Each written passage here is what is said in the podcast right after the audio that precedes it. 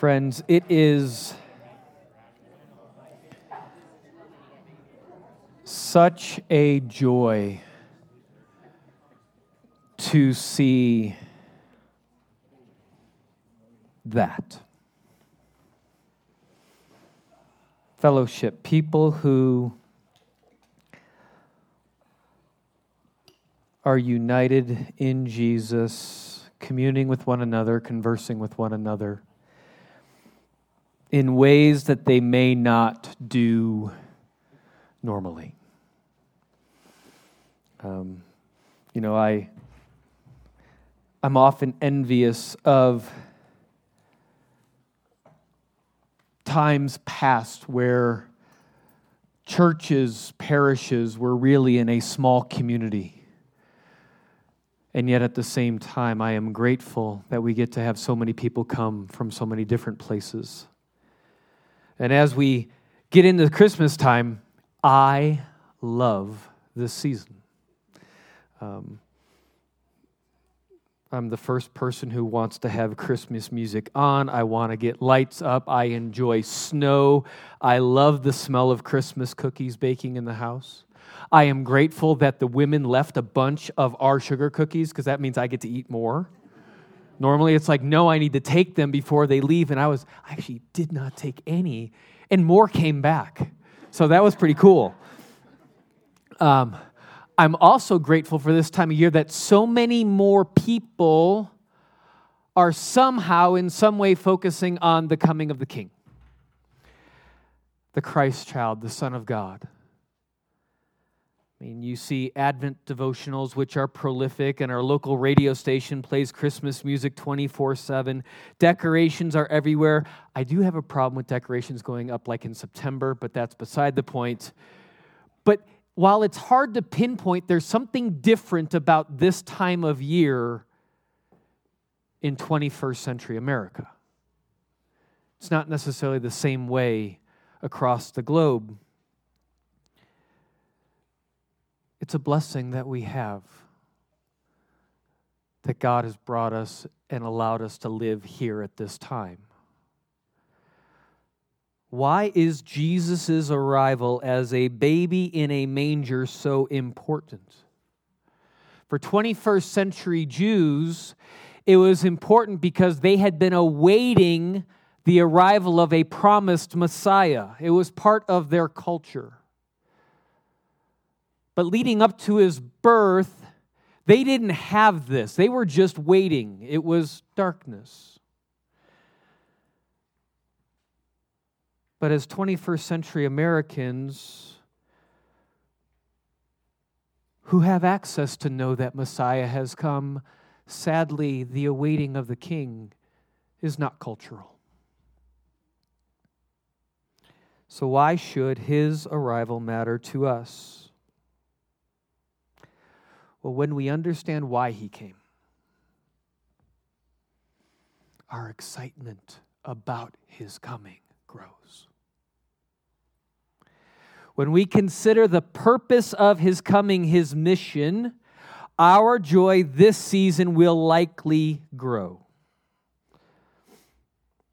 And so, my prayer this morning is that we collectively understand his mission so that we are more and more encouraged.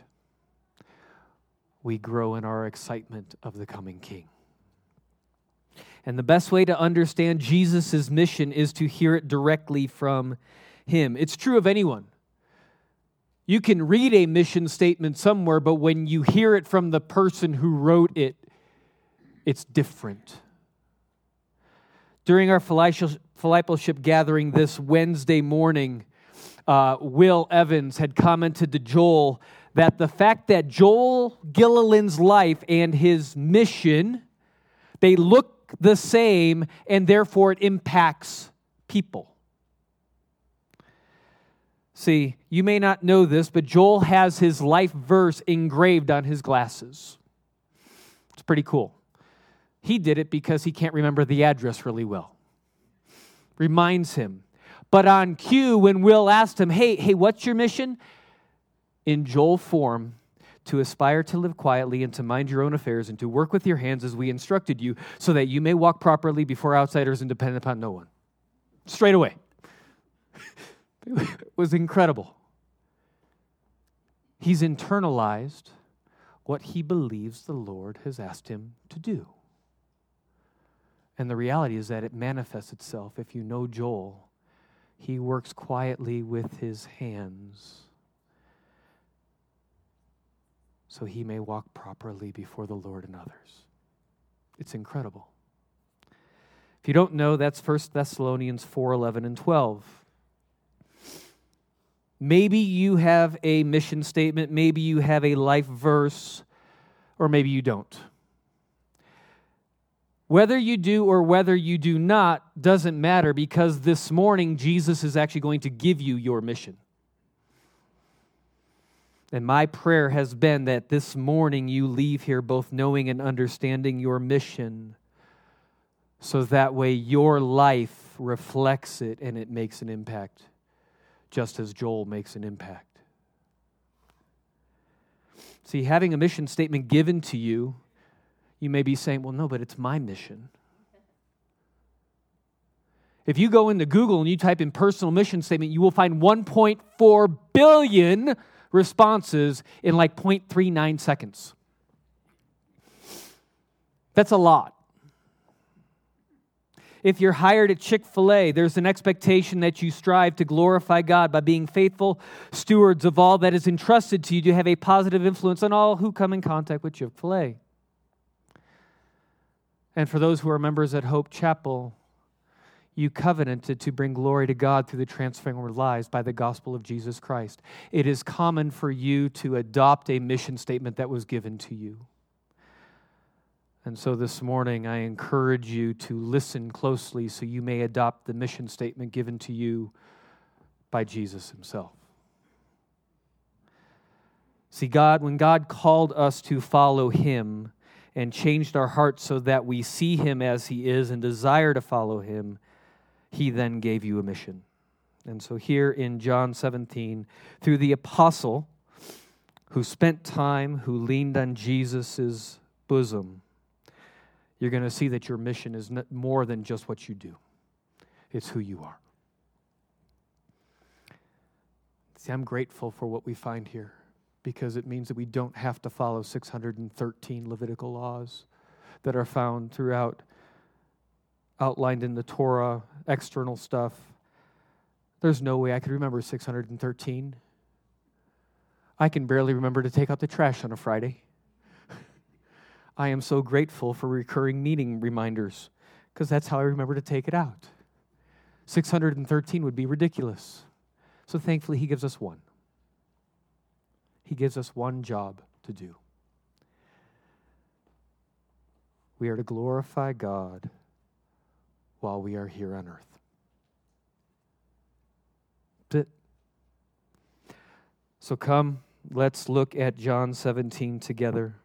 It's Jesus' high priestly prayer. And I pray that you become more and more encouraged as he connects your job to glorify him with who you are in him. So look with me at John 17 1. When Jesus had spoken these words, if you don't know what these words are, listen to last week, look back. When Jesus had spoken these words, he lifted his eyes up to heaven and said, Father, the hour has come. Glorify your Son, that the Son may glorify you since you have given him authority over all flesh to give eternal life to all whom you have given him. So you see this repeated emphasis on glory. And if you spent some time in this chapter and circled glory or glorified, your page would be filled with circles. It's helpful to see. But this is not new because back in chapter 13, John wrote, verse 31, when he had gone out, Jesus said, Now is the Son of Man glorified, and God is glorified in him. If God is glorified in him, God will also glorify him in himself and glorify him at once. the Father and the Son's glory is important. And in chapter 15, Jesus said, verse 8, By this my Father is glorified, that you bear much fruit, and so prove to be my disciples. And so Jesus is saying here in 17 that God is glorified through the Son when the Son fulfills his mission. And what's his mission? It's right here. Jesus was given authority over all flesh to give eternal life. To who? To all, but he doesn't stop there. To all whom the Father has given to the Son. Now we need to consider that closely. Because, first of all, Jesus doesn't leave us wondering what he means by the idea of eternal life. See, he clarifies what eternal life is in verse 3. He says, And this is eternal life, that they know you, the only true God, and Jesus Christ, whom you have sent. So I think for most, when they first think of eternal life, they think of physical immortality or spiritual immortality or this ethereal, I don't know what it is. But it's not physical in nature. It's actually what occurs when those whom the Father has given to Jesus know God. And Jesus Christ, whom the Father sent to make himself known. So it's a spiritual reality that simply takes place. Now, when you look at this verse 3, that you know the only true God and Jesus Christ, whom you have sent. A dear friend of mine, who's both a Bible scholar and a seminary president, reminded me that Christ would have best been heard through the ears of his disciples as Messiah. So we think of Jesus Christ and it's a name to us. But for Jews, they heard Jesus the coming Messiah. See, eternal life is that his disciples. Now remember, this section is for the 11. He's talking to the 11 because Judas has already exited the building. Eternal life is that his disciples would know God and Jesus, the Messiah, whom God sent. So if we take all of this and put it together, it says Jesus was given authority over all flesh to give his disciples the knowledge of God and himself, whom God had sent. Now, there's a statement. Let me try to simplify it even more. Jesus is looking at his closest friends and he's saying about himself, I was sent by God to make God known to you and make it known to you that I am the Messiah. And then he goes on, reinforcing his purpose. He says, I, talking about himself, Jesus, glorified you on earth, having accomplished the work that you gave me to do. And now, Father, glorify me in your own presence with the glory that I had you before the world existed. He's saying, Lord, I've done what you've asked of me. I've made you known to my disciples. Now restore my glory.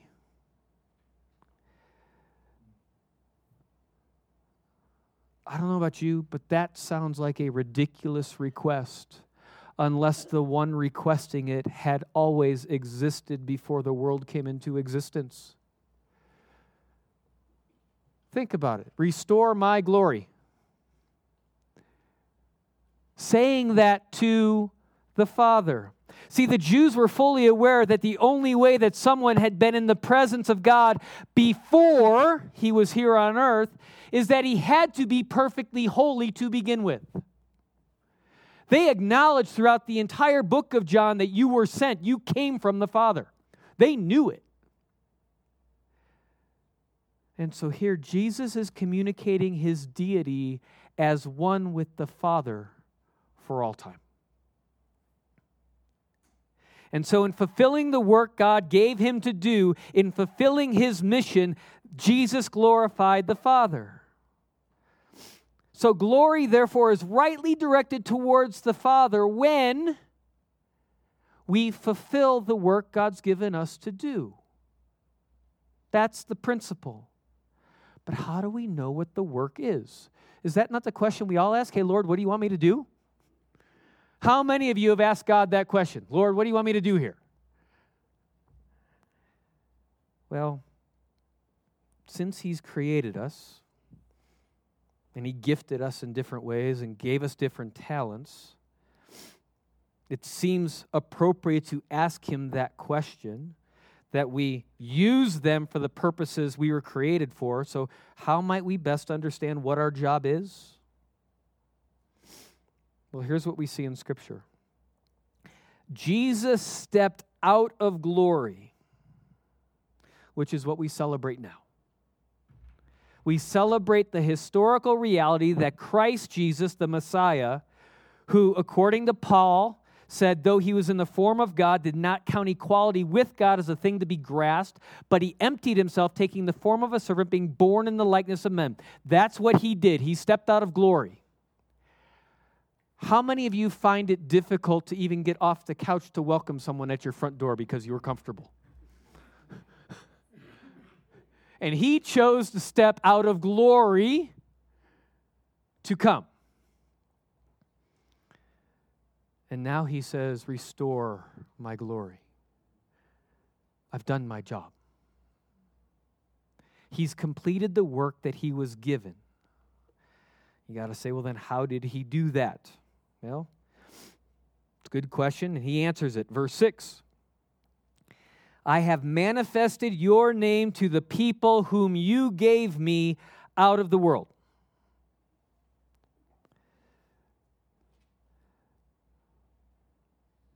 See, this is what is directly from Jesus' mouth. It's clear. Jesus didn't give eternal life, the knowledge of God, to everyone, He did it to those whom the Father gave Him. And then Jesus goes on to further describe those whom the Father has given Him. Second half of that verse. Yours they were, and you gave them to me, and they've kept your word.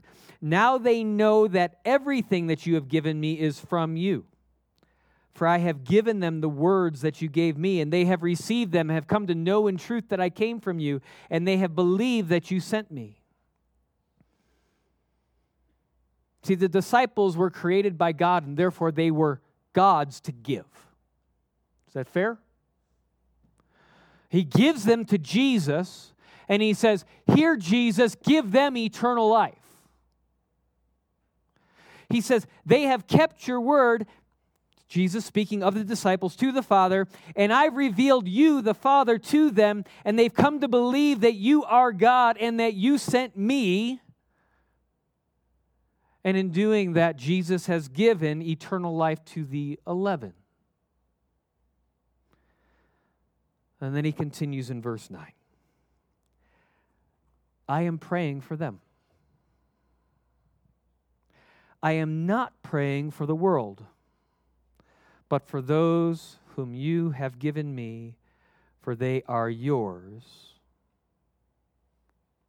All mine are yours, and yours are mine, and I am glorified in them.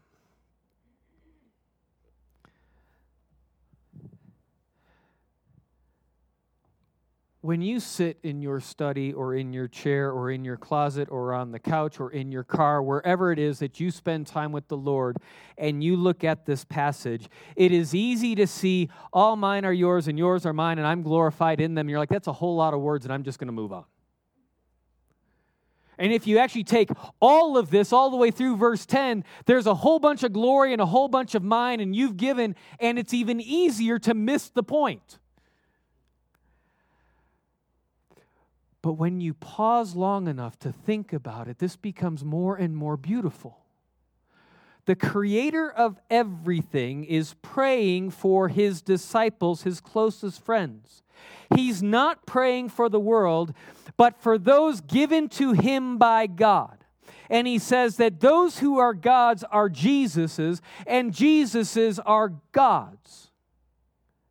He makes no distinction between the two. Now, if you're sitting there in his midst and you believe that he is the Son of God and the Messiah, and he says, These are mine and I am yours, they're saying, Wait a minute, I'm his. That's amazing. And if that's not enough, here's the Messiah who says, And I am glorified in them. Now, if you're like me, you're going, How is that the case? How are you as God glorified in me because I am not you? So I had to say, How's that work? Well, Jesus had a mission to give eternal life, the knowledge of God and Himself as Messiah to the disciples. And He's done that. He's changed their hearts so they see Him differently. They see Him differently than the rest of the world, which means they're different. And as his disciples see him as Messiah, as he's recognized as the Lord, the Son of God, they glorify him because the only thing that can explain the change in the way they see him now is the God man Jesus, the Messiah, Christ the Lord, is Christ the Lord doing something in them. See, it's not in their work that they glorify him, but in their acknowledgement of who he is and in their belief of him.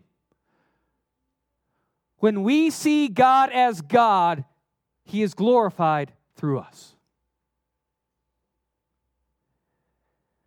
And friends, that makes it a whole lot easier because it means we don't have to do 613 different laws. Then we get to verse 11, and it gets even more confusing, and yet all the more beautiful. And I am no longer in the world. No, just stop. He's standing right in front of them. like, if you're sitting there, you got to be going, ah, I don't get it. He says, I am no longer in the world, but they are in the world, and I am coming to you. Wait a minute. You're no longer in the world, you're coming to me, but you're standing here with me, and I'm in the world. Like, it's really confusing. But hear it again I'm no longer in the world, but they are. And I'm coming to you. Holy Father, keep them in your name, which you have given me, that they may be one, even as we are one. While I was with them, I kept them in your name, which you have given me. I have guarded them, and not one of them has been lost except the son of destruction, that the scripture might be fulfilled. Did you catch this amazing transfer of responsibility? Jesus is asking the Father to take over protecting his disciples. He asks God to keep them in his name. In essence, he's saying, Hey, Dad, um, while I was with them, I kept them. Now, I'm coming back to you. I guarded them. It's your turn now. Now, when you get to the end of this, you might think, or some might think, well, Jesus wasn't able to guard the heart of one of his disciples. I can't trust him. And, and if you don't consider the rest of Scripture, there might be some merit to the question, but I'd prefer to consider the totality of God's Word. And so Jesus points out that the one who seemingly got away was actually part of the plan to begin with. See, in chapter 13, it was Jesus who instructed Judas at the Passover meal hey, what you're going to do, go do quickly. Jesus knew what was going on. Judas didn't somehow escape, it was planned. Scholars have described that statement there at the, the end of verse 12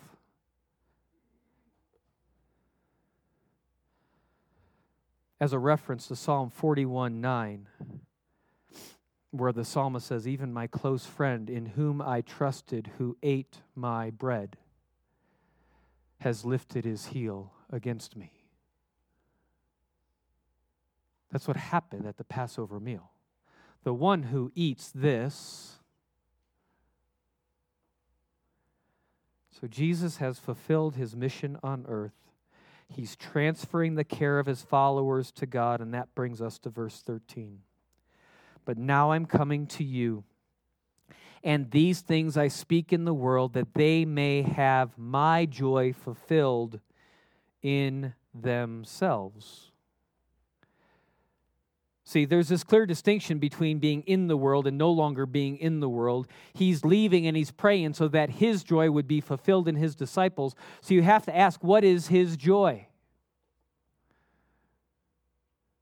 Well, Hebrews 12:2 says, to fix our eyes on Jesus, the author and the perfecter of faith, who for the joy set before him endured the cross. What was the joy that set before him?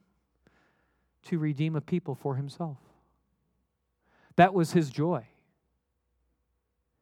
He despised the shame, and there as a result, he sat down at the right hand of the throne of God. So here he's saying, I'm coming to you to sit down at my rightful place at the right hand of God. My joy has been fulfilled. I have redeemed those that you've given me.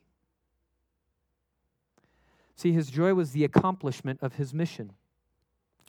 His mission was to glorify God by giving eternal life to his disciples, those who God has given. And so not only is he transferring his responsibility to protect his followers to God, he's also transferring the mission to his disciples. So he's transferred responsibility for protecting and guarding to God, who can do that. And now he's transferring the mission of making God known to those who are still in the world.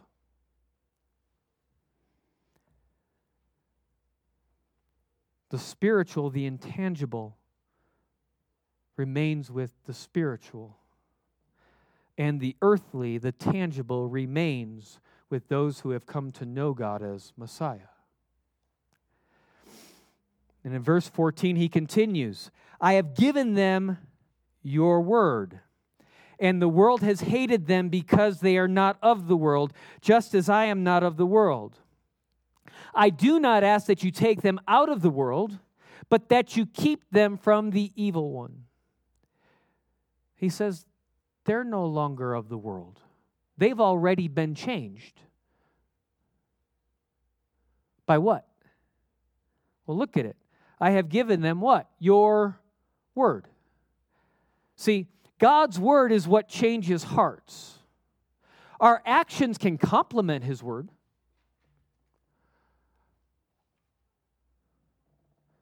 And potentially make his word more palatable or more trustworthy as our lives match it. But it's God's word that changes hearts. His disciples have been changed, and he asked God to protect them because now they're different. Now the world hates them. Verse 16, he reiterates, They are not of the world just as I am not of the world. Sanctify them in your truth. Your word is truth. As you sent me into the world, and for their sake I consecrate myself that they also may be sanctified in truth. So he's given his disciples their mission. They've been transferred out of the world, and now he's sending them back into the world, just as he was sent into the world. His mission is now their mission. They're to glorify God by making God known, by making Jesus Christ the Messiah known to God as sent. But that's a big mission.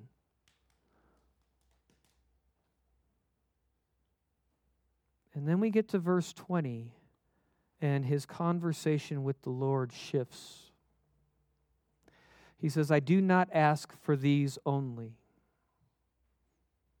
Who are these only? His disciples, the eleven. But also for those who will believe in me, the me is Jesus the Messiah, through their, the disciples' word. So, what's the disciples' word? Well, it's the testimony that we are studying today. It's God's word. It's the testimony that we have in the Gospels. We have three Gospels Matthew's testimony, Mark's testimony, we have John's testimony, and then we have Luke's Gospel, which is also a detailed and historical account of the life of Jesus in Luke, but then also in Acts of the Apostles. But his word, their word, is also the application of the testimony that's found in the 21 letters or the epistles. And it's also found in the same apostles' final account in Revelation. And we believe all of this on account of their faithfulness. That's their word. And because we have believed, Jesus prays for us. Friends, while Jesus walked on earth, Jesus prayed for you. Michelle, he prayed for you. Silas and Jaden and Adrian and Abby and Kevin and Rachel and Will and Lydia and Bethany and Lauren and James. He prayed for you. Like, that's humbling. And friends, it cannot be overstated. Don't miss this. So let's say you checked out, found yourself wondering, hey, what's for lunch? Or when is this guy going to stop talking? Or you're bored? Or who knows? Come back. Just for a second, because this cannot be missed. Jesus, God incarnate, who stepped out of glory who by his word spoke everything into existence. Right? Let there be, and it happened. While he walked on earth, he spoke. Wind and waves cease, they obey. By his word, cleanses a leper, raises Lazarus from the dead. As in the testimony, it says Jesus is speaking to God for you. Let that sink in.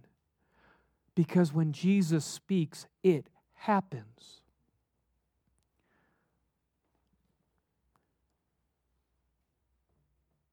And so here's the prayer that he's speaking for you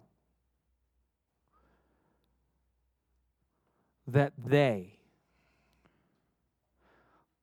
or in the context of a local congregation, that we, his followers, may all be one, just as you, Father, are in me and I in you, that they also may be in us, so that the world may believe that you have sent me.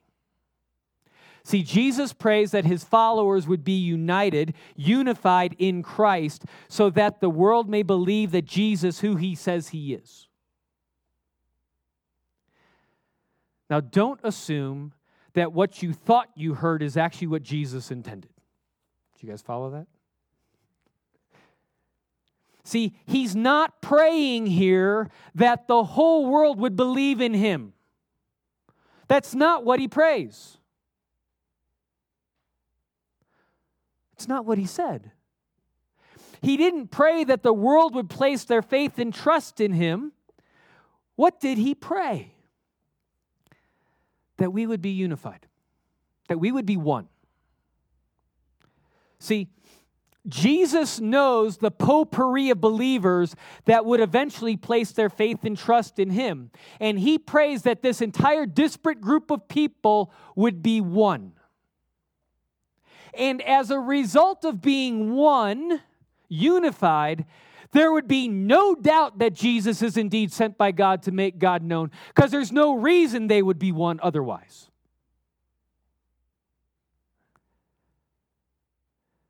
And as God is known, what happened with the disciples? They were transferred into the kingdom. Just as Jesus gave a mission to his disciples, he's given each of us a mission. Every follower of Jesus has a mission. And it's the same mission that the disciples were given. It's the same mission that Jesus was given. It's one and the same. We are to make God known. We are to make Jesus Christ the Messiah known so that God's people would be redeemed from the world. That's it.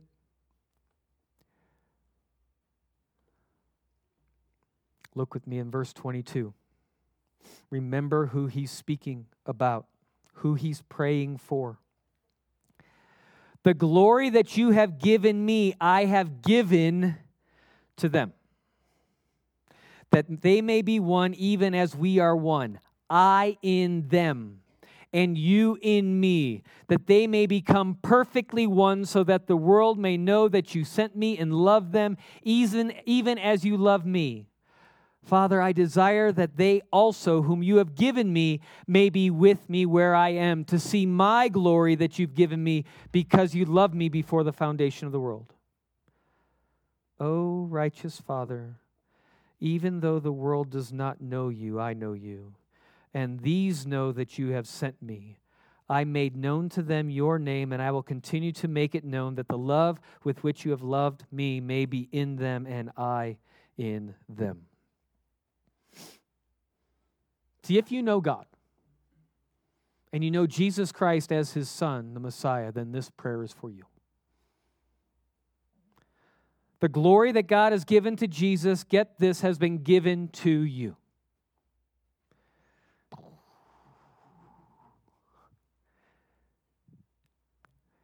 doesn't say he will give it to you.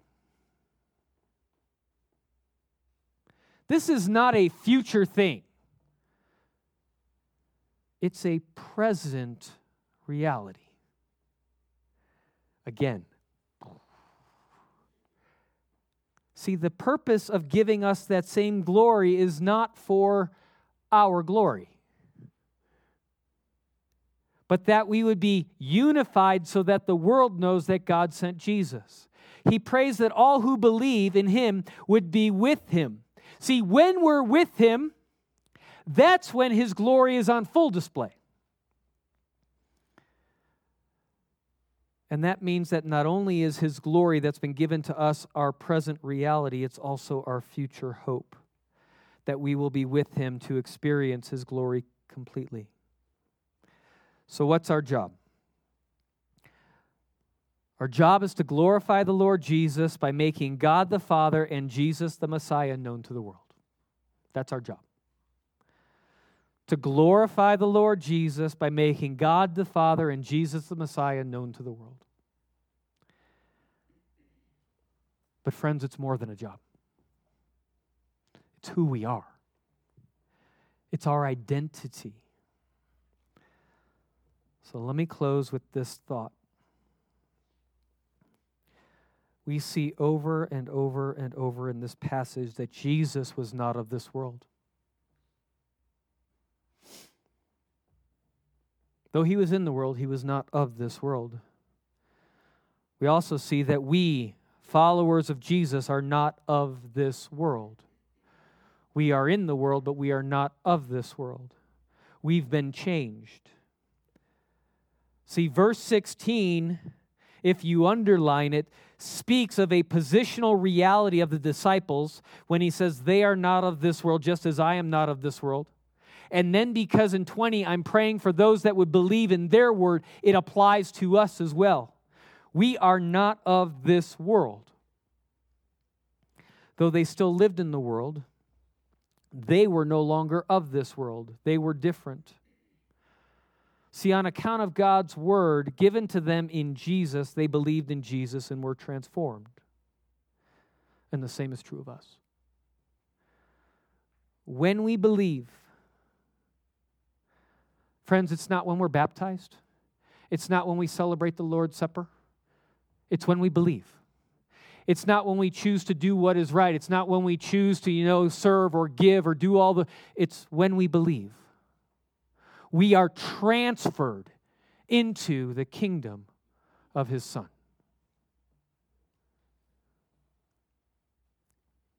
That means we are no longer of this world. And our purpose is the same as the disciples and of Jesus. Guys, this is huge. We have been called out of the world, transferred out of the world, to be sent back into the world, made different, so that way we glorify the Lord by making God and Jesus Christ the Messiah known to the world. That's the sum of our responsibility, friends. It's to live as Jesus lived, it's to love this world, to live as the disciples would, to engage this world, to serve, to defend, to impact the world, to share God's word, to share the truth of the saving work of Jesus Christ on behalf of sinners for the glory of God. Friends, Proverbs 14:23 says in all toil there is profit. It applies here. See, the more we work, and it's not work doing works, it's not work doing service, it's not work giving. The more we work to make God known, the more profit there is. But what's the profit of fulfilling our mission? The glory of God expands. The glory of God is made known to the world because it's what Jesus did while he was here on earth. Go back to verse 3. It says, This is eternal life, that they know you, right? the only true God and Jesus Christ, whom I have sent, says, I glorified you on earth, having accomplished the work that you have given me to do. See, that's the mindset we're called to have to work for his glory, to pursue Christ for his glory, to love for his glory, to serve for his glory to encourage others for his glory, to sacrificially give for his glory, to risk for his glory, to sing for his glory, to preach for his glory, to invest into others for his glory, to make disciples for his glory. I sense that's why Paul wrote to the Colossian church in Colossians 3:17 and whatever you do in word or deed, do everything in the name of the Lord Jesus, giving thanks to God the Father through him, so that way he's glorified.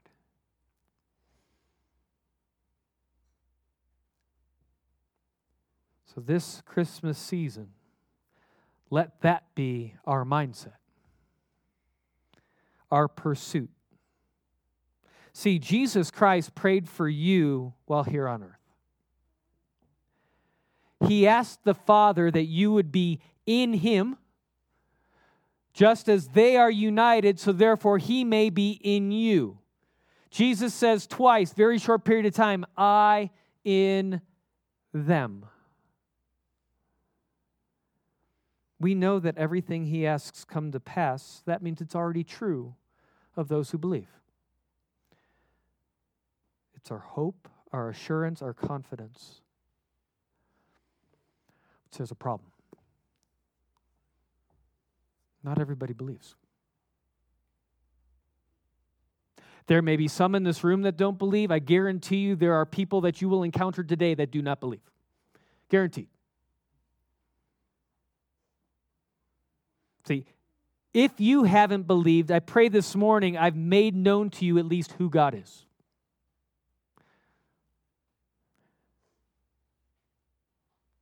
And I pray that you're willing to look at the Son, that you may believe. See, when someone believes, all the promises we heard today immediately become true. It's not a progression over time, it's immediate. Jesus was praying for them then. See, if you are His, you come to believe. And when you believe that you are His, then Jesus prayed for you. And when Jesus prayed for you, He asked that God would protect you, that God the Father would guard you. Friends, that's beautiful. How many of you woke up this morning say, God, is guarding me. God is protecting me. See, if that's our first thought when we get up and we get out of bed, that God the Father is in fact protecting and guarding us, we start to have a confidence that we would not have before.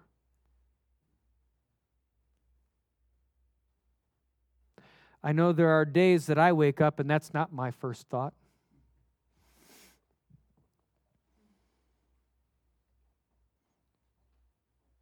See, oftentimes I sit there and say, I need you, which is true. But I say I need you because it means that I actually don't believe that I have experienced you.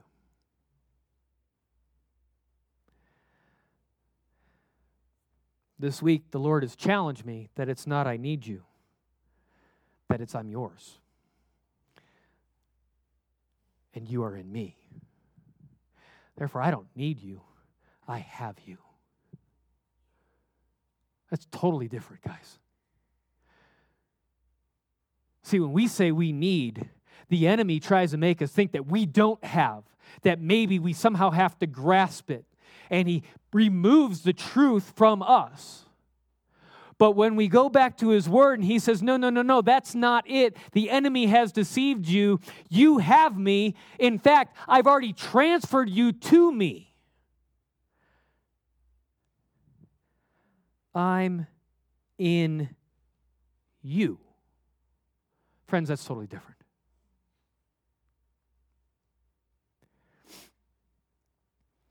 See, there is nothing better, especially during this season, to know that not only does eternal hope await us, eternal hope is in us. See, whatever you do in word or deed, do everything in the name of the Lord Jesus, giving thanks to God the Father through him. See, you can do it in the name of the Lord Jesus because he is already in you. See, it's whatever you do, you're already glorifying God because Jesus is in you. Be aware of it, friends, for the sake of the glory of God. Amen. Let's pray. Father God, your disciples knew you intimately. And even though they had been with you for years and they watched you do the miraculous, you so kindly and gently petitioned to the Father on their behalf to encourage them. Lord, we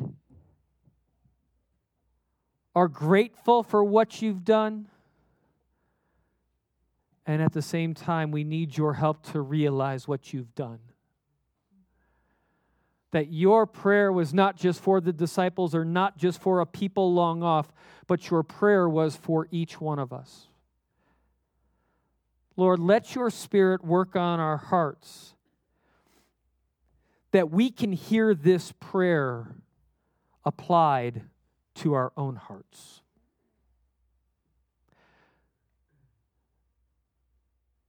That as we lead up to celebrating the arrival of the King, that we would be more and more aware of your glory, more and more aware of your work in our lives, more and more aware that you are protecting and guarding as your son asked. Lord, glorify us. You've placed your glory in us. Glorify us, not for our sake, but for yours. Lord, it's in your precious, holy name I pray. Amen.